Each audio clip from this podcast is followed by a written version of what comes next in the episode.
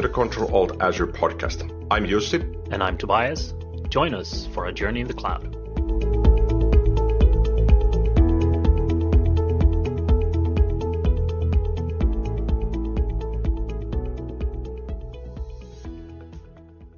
Hey everyone, welcome back to another episode of Control Alt Azure. This episode is sponsored by ScriptRunner. ScriptRunner is a great solution to centrally manage PowerShell scripts and standardize and automate IT tasks via a graphical user interface for help desk or end users. Check that out on scriptrunner.com. My name is Tobias. I'm back again with Jussi. What's up? Hey, Toby.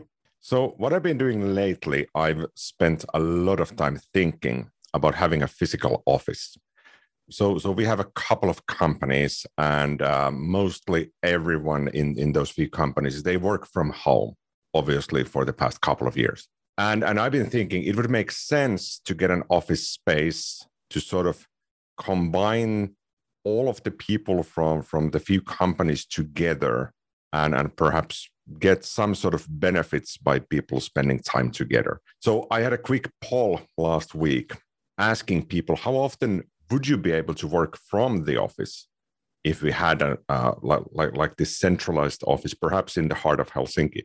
Not enforcing people to say, yeah, you have to be at the office three days a week or, or whatnot, but but more about wondering if we had the opportunity to work together instead of doing everything remotely, how would you utilize the office space?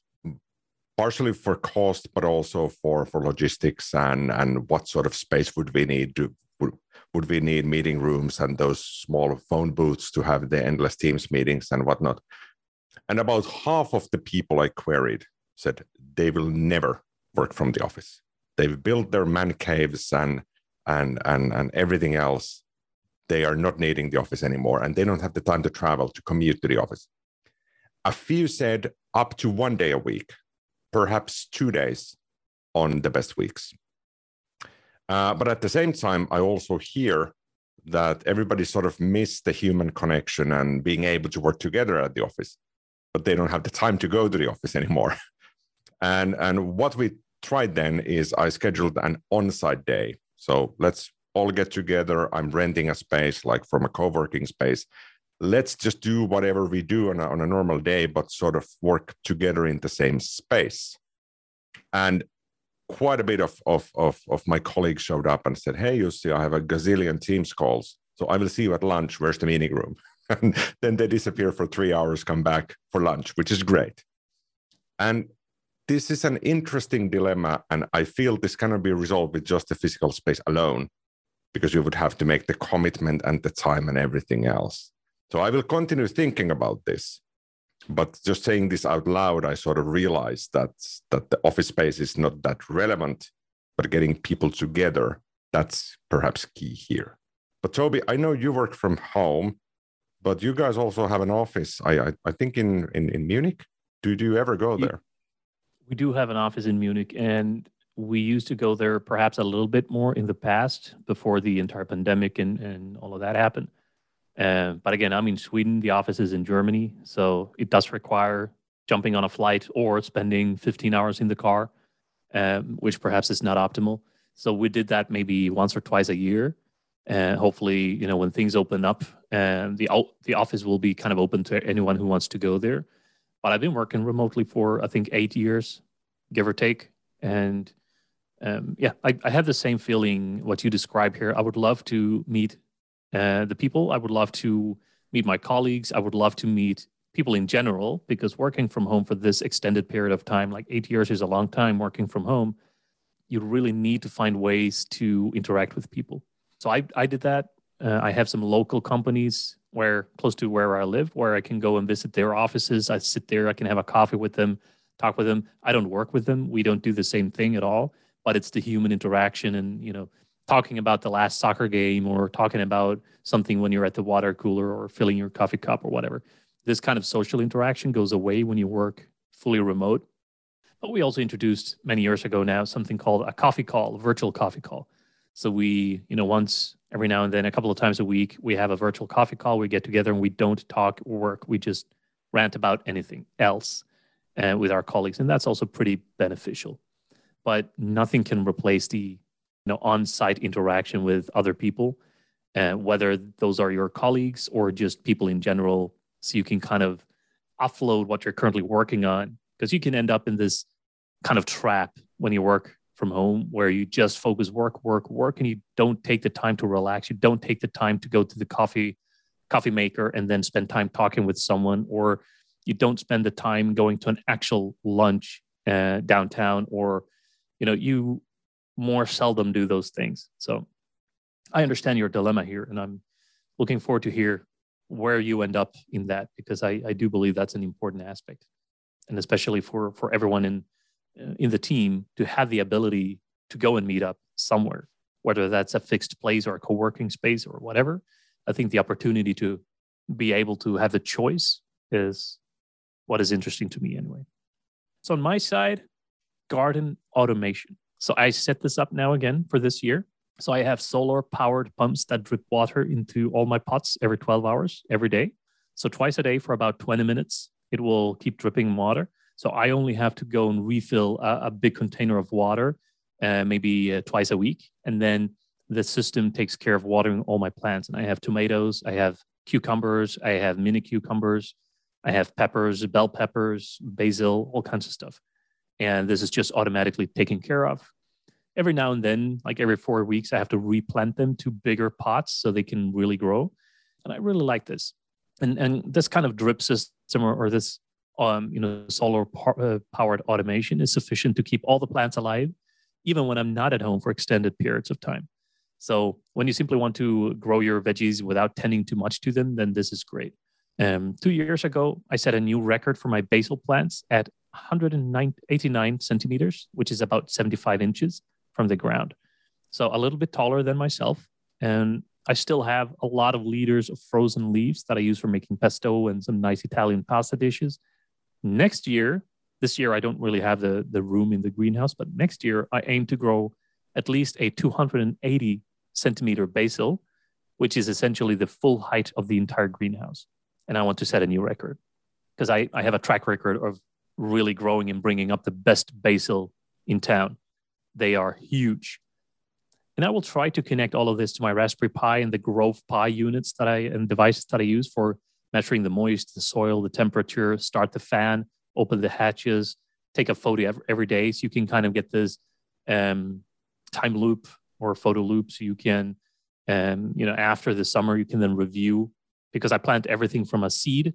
It's really fun to see when when the seed uh, pops out and then the small plant comes up, and then at the end you have a almost three meter tall basil.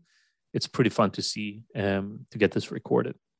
So obviously this will then end up in Azure, and I can crunch the data and follow the life of my plants from wherever I am. So a, a kind of mini IoT farming, perhaps.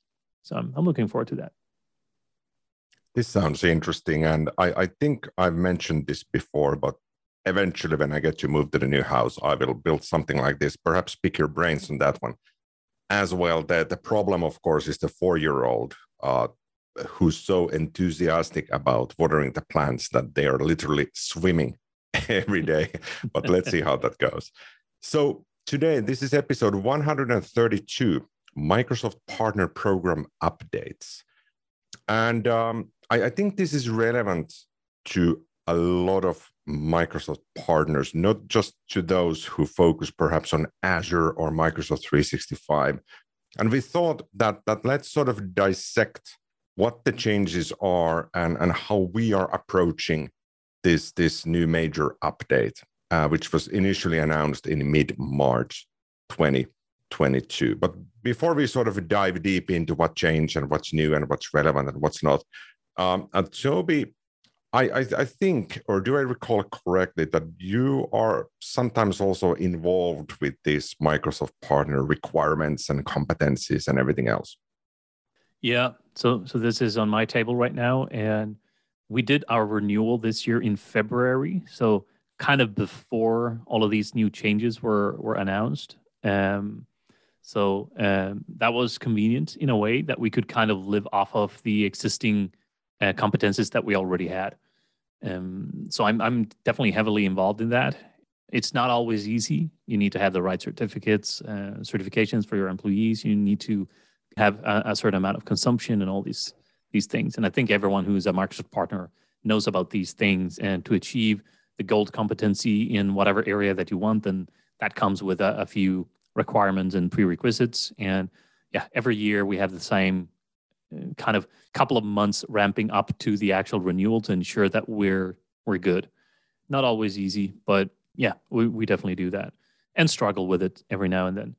So I, I'm also happy about these new changes. Uh, and I, I think you have gone through a lot of these. So I think you will share a lot of these updates because you, you understand them better than me. Because now, when we renewed just recently, a few weeks back, it was based on the old model because we were in February and this came now in March. So next time the renewal comes up for the company, then uh, we'll be on the new uh, on the new type of system. So uh, I'm looking forward to understanding what that means. And uh, I have no idea. I, I because we didn't have this as a requirement. I didn't take a look at it, but I do understand there's some pretty significant changes, and how you achieve your gold or silver competencies kind of changed. Is that correct? Yeah, yeah, that's that's exactly how it goes. And and since you renewed already, you are good for a fairly lengthy period of time. You don't have to do anything but perhaps it's it's wise to start uh, preparing even today for the future because now that the changes have been announced everybody knows that they need to do something eventually be it this year or next year. But let's talk about the dates uh, a little bit later. So so previously as you said uh, we've had the silver and gold partner competencies so a company might have the Microsoft Gold Cloud Platform competency if, if the company is focused on Azure. And obviously, you can have multiple competencies, and each one has slightly different requirements, slightly different uh, certifications that people need to pass, and so on. And, and the benefit often for Microsoft partner companies has been that you get perhaps internal use rights licenses, possibly Azure credits, sales support, leads, and all sorts of things that might help you build your business around Microsoft solutions and offerings. So, so this is the model that's been around for years, and and I can't recall for how long, but but for years. And with with the new major updates, this is no longer the future. So the old model is is is here as of today but later in 2022, you have the option to go to the future with the new model, or you have an option to opt out for one year and, and then eventually be enforced to go with the new model. So you can choose if you want to go uh, with the forerunners or if you want to ensure everything is in place and, and perhaps wait for an additional year before going to the new model. And I, I spent a couple of evenings reading everything there is to this from the official Microsoft sources. And as, as, as you know, if, if, if something is being announced, there's often like a gazillion pages of content somebody has been working on. And you really have to go through all of that to sort of get the big picture. And, and the, the, the main thing here is that the competencies are no more. Now, what we have is something called the solutions partner designation. I'm not sure who came up with the name, but I, I bet he or she was a consultant because this is a this is a consultancy terms. So if you forget the silver and gold partner competencies, what you now need to drive for is a solutions partner designation. And there's a total of six plus one special one.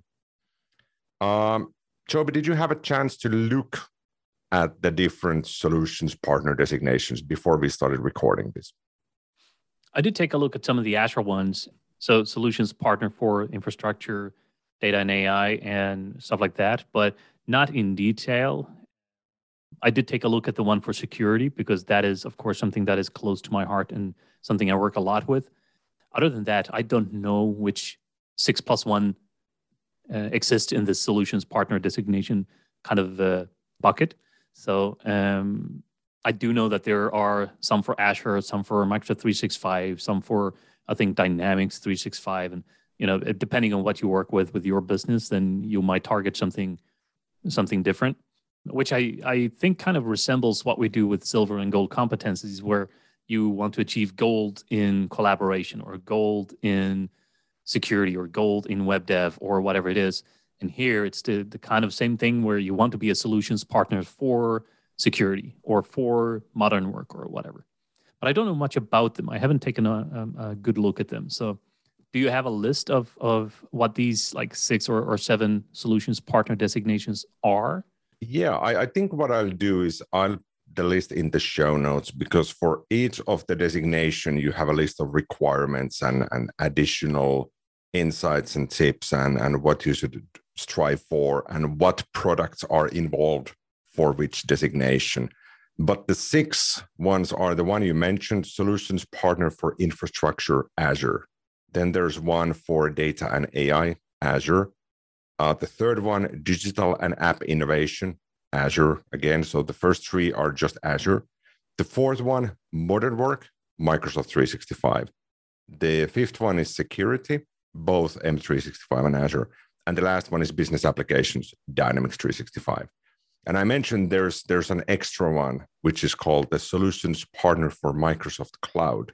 You can get this if you achieve to get all the six prior and then you can say well we work through the whole microsoft cloud so there's nothing for github or linkedin or or anything sort of outside microsoft 365 azure and dynamics 365 um, and these map roughly to the old competencies. Not not one-to-one mapping but roughly. As an example if you had the cloud platform gold competency then the new version is solutions partner for infrastructure Azure, which is more or less the same.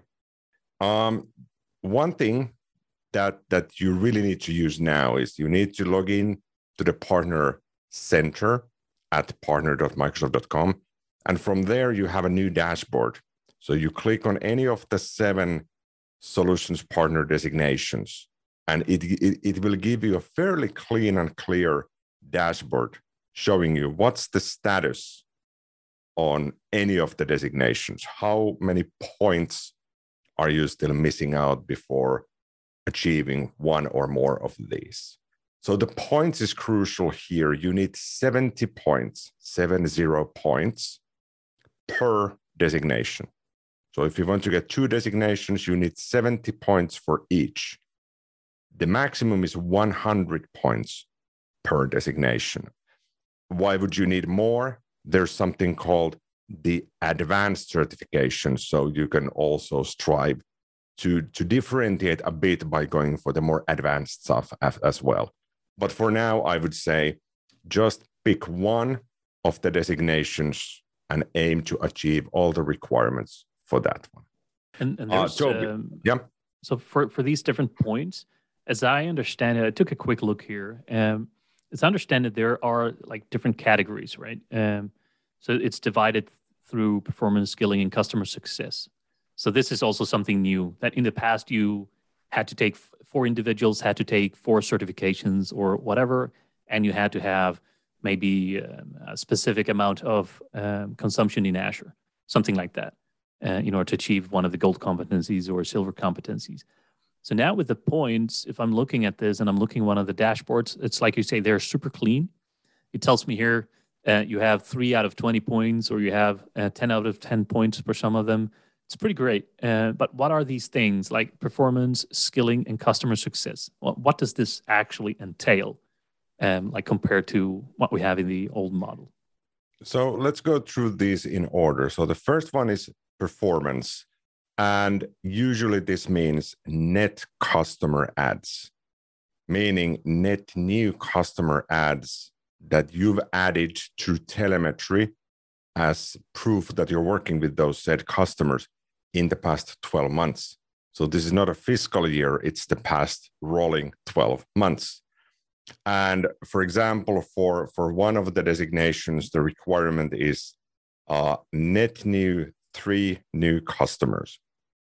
And if you do not meet that, then regardless of how many points you get for, for all the other areas, it will not go through. So for performance, you need 30 points out of 70. Then you have skilling, which obviously is certifications.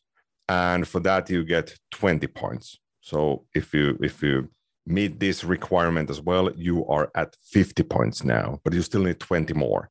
And the last one is customer success. And I, I, I, think Microsoft has been a bit devious on this one. They, they tell it's customer success, but in reality, it means how many deployments and how much usage is the customer performing in Azure or Microsoft 365 or Dynamics 365. So this is again proof that the customer is actually utilizing the services that you claim to prove through performance that I have these five customers, I am serving them, but through customer success, we can see, well, they've deployed Azure Firewall and the usage of that said service is growing X percentage. And there's a fairly strict uh, measurement here. Uh, as an example, for the security solutions partner designation. For security, uh, the customer needs to uh, consume Azure resources for security related services by $12,000 a year. So that's roughly $1,000 a month for security related services. So it's not simply enough if the customer is running an Azure VM.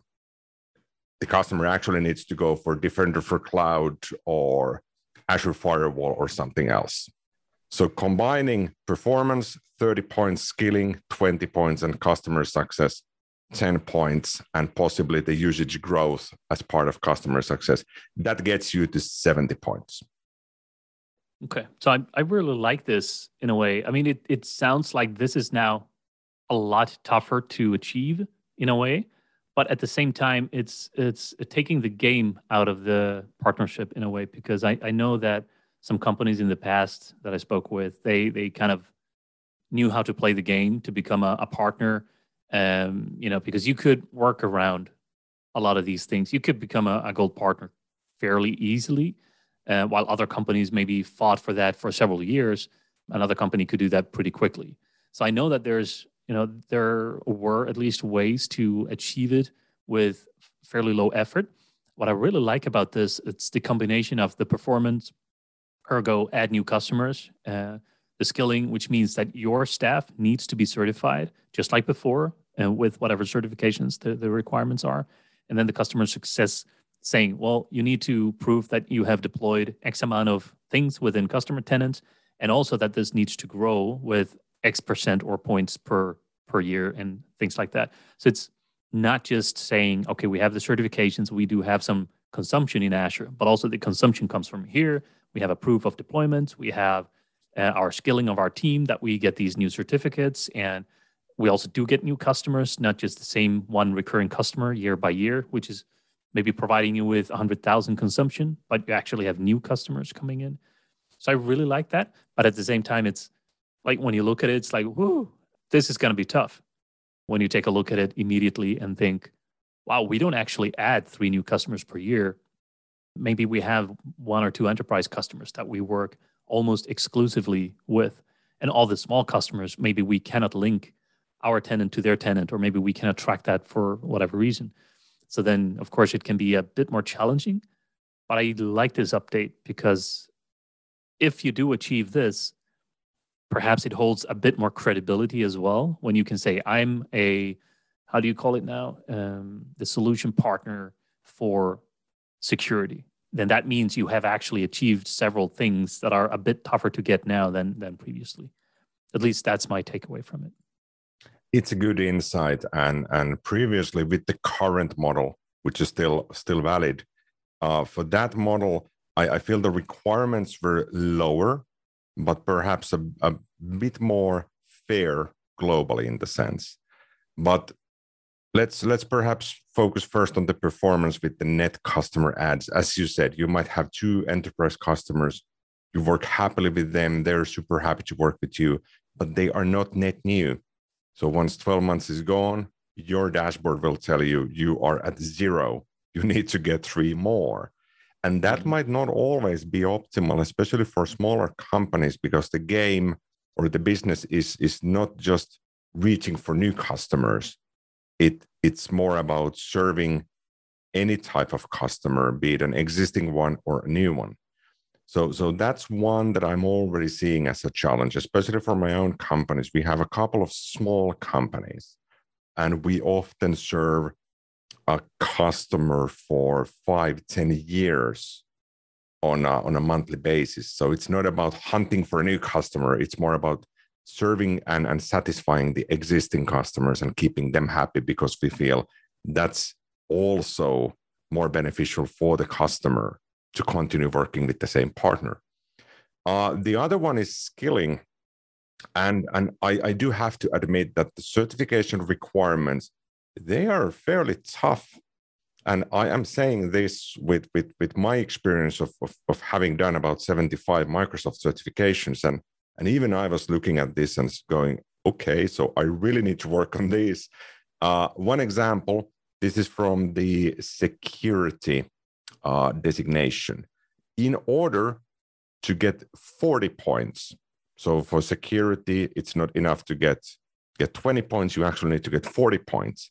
You need to have six individuals. So already companies with less than six people cannot get this. You need to have six individuals, and all six individuals have to have completed the MS500 and the AZ500. So Azure Security Engineer Associate and the M365 Security Admin Associate. So those are doable.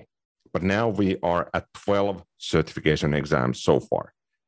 And then they have to complete at least one of the following SC200, SC300, SC400. So each of the six have to complete at least one. So we are at what, 16 certifications. And for each past certification, the individual gets 6.6 points up to a maximum of 40 points divided by six people. So allocating six people to for all of them to complete three fairly demanding certifications, it, it's time consuming. And it might not always be optimal in the sense, well, for now, it's optimal because all of these are security related.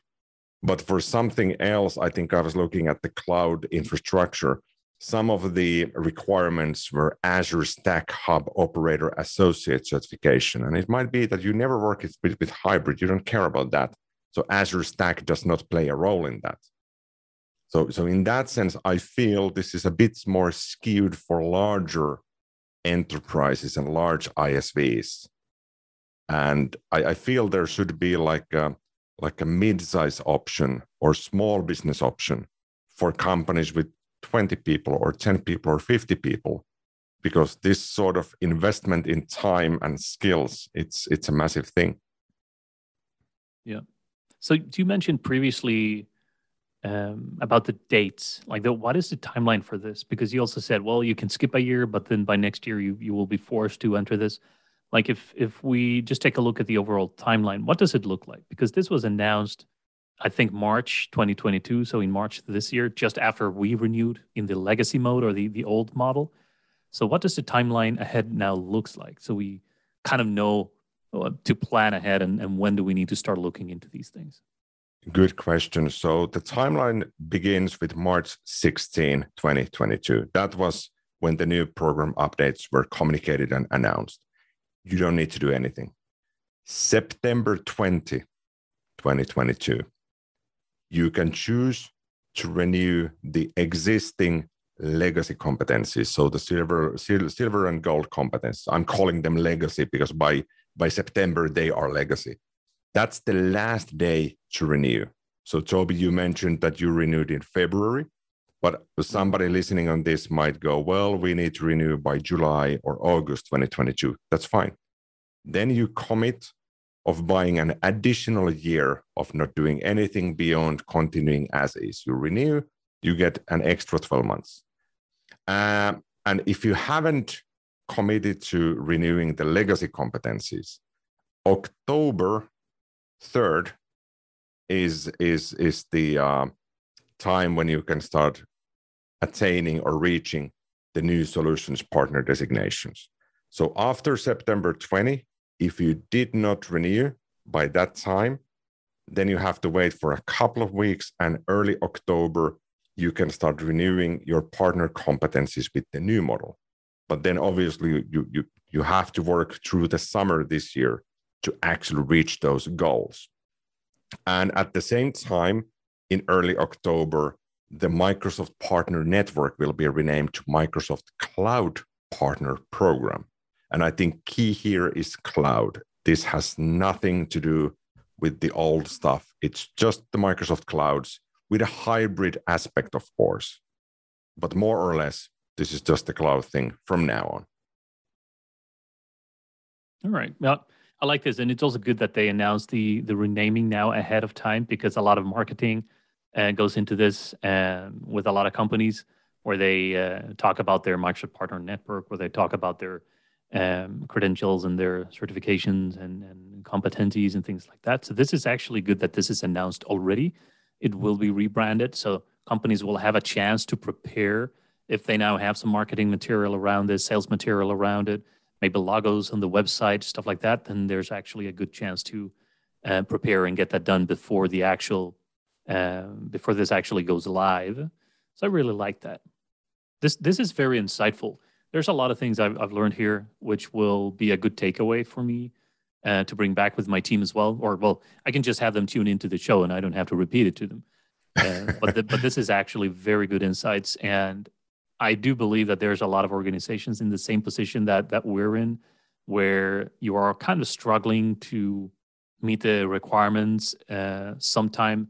And then the next year, it's super simple. The next year, again, maybe someone left a company who held a few of the uh, certifications that you were requiring, and then you have to kind of fight for that again. Uh, so the the more ahead of time we can be, the better.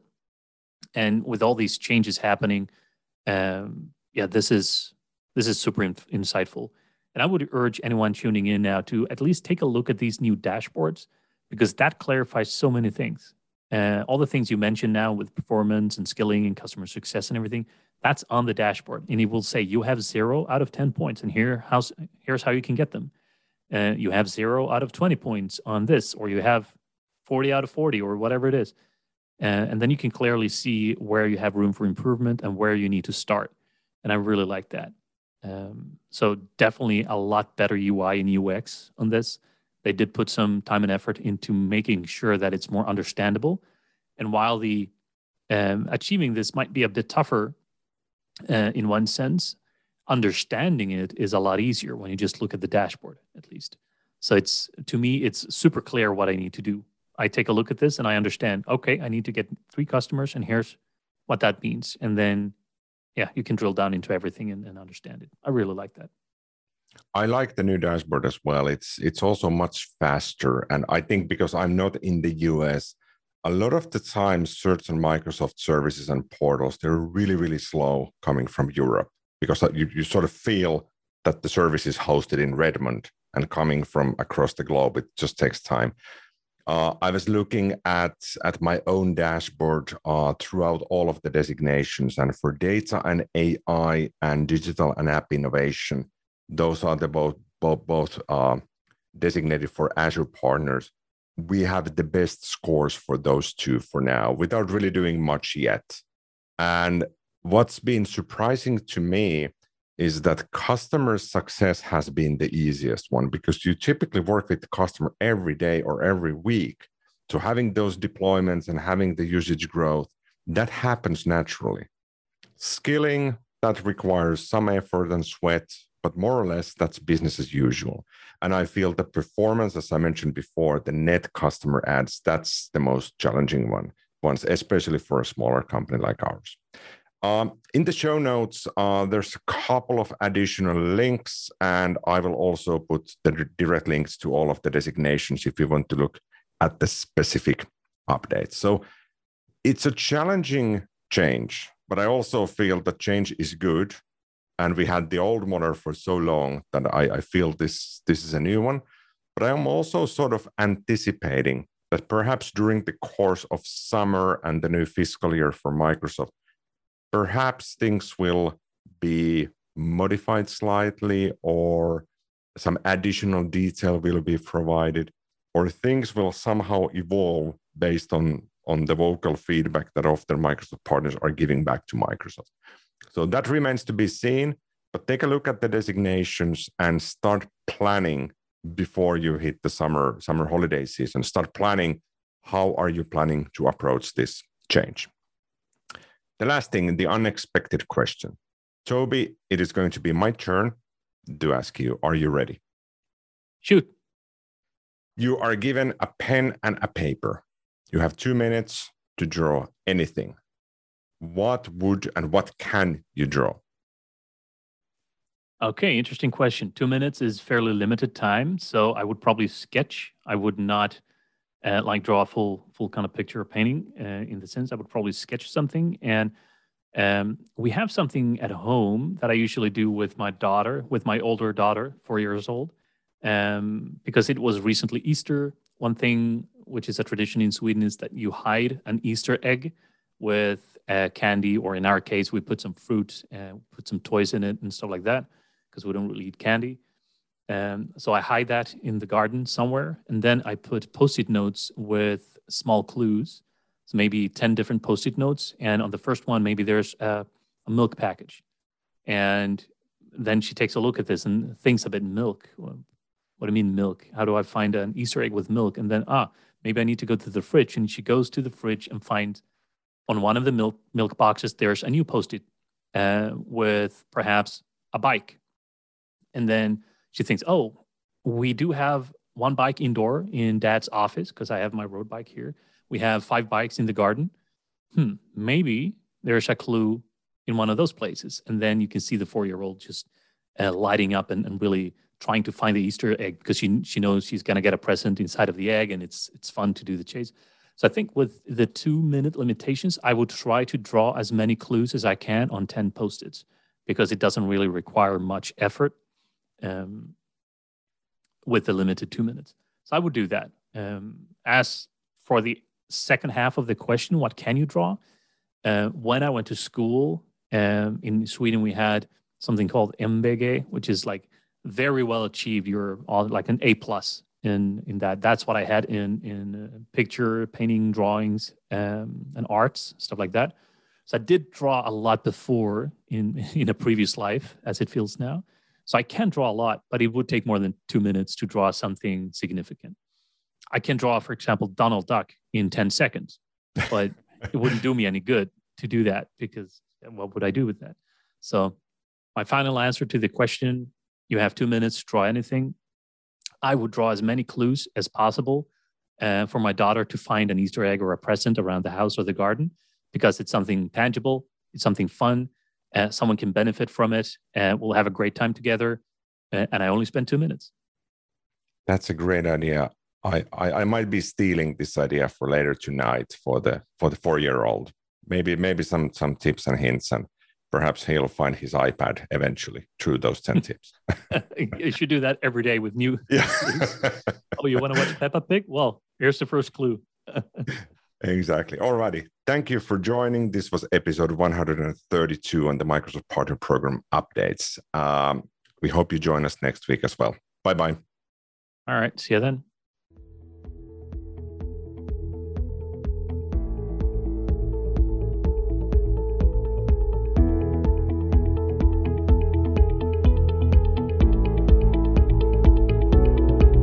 Thank you for tuning in to the Control Alt Azure podcast. Find out more and read the show notes on controlaltazure.com. Stay tuned.